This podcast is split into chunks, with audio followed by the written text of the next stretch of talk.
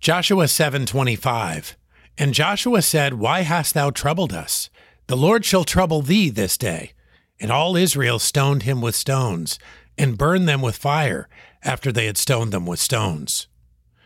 Achan caused this trouble when he made the same calculation we often make regarding sin, counting on its not being discovered.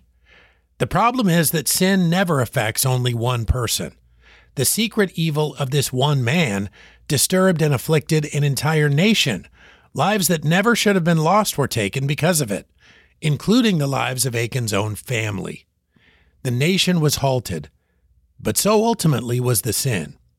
If the plan of God for us is in jeopardy due to besetting sin, stoning and burning would not be out of line.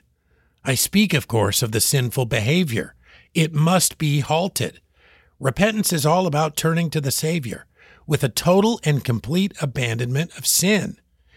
Achan is not altogether unlike us, but we are not likely to meet his end for our unrighteousness. Our challenge is to learn a lesson from his death, eliminating sin with lethal timeliness and precision.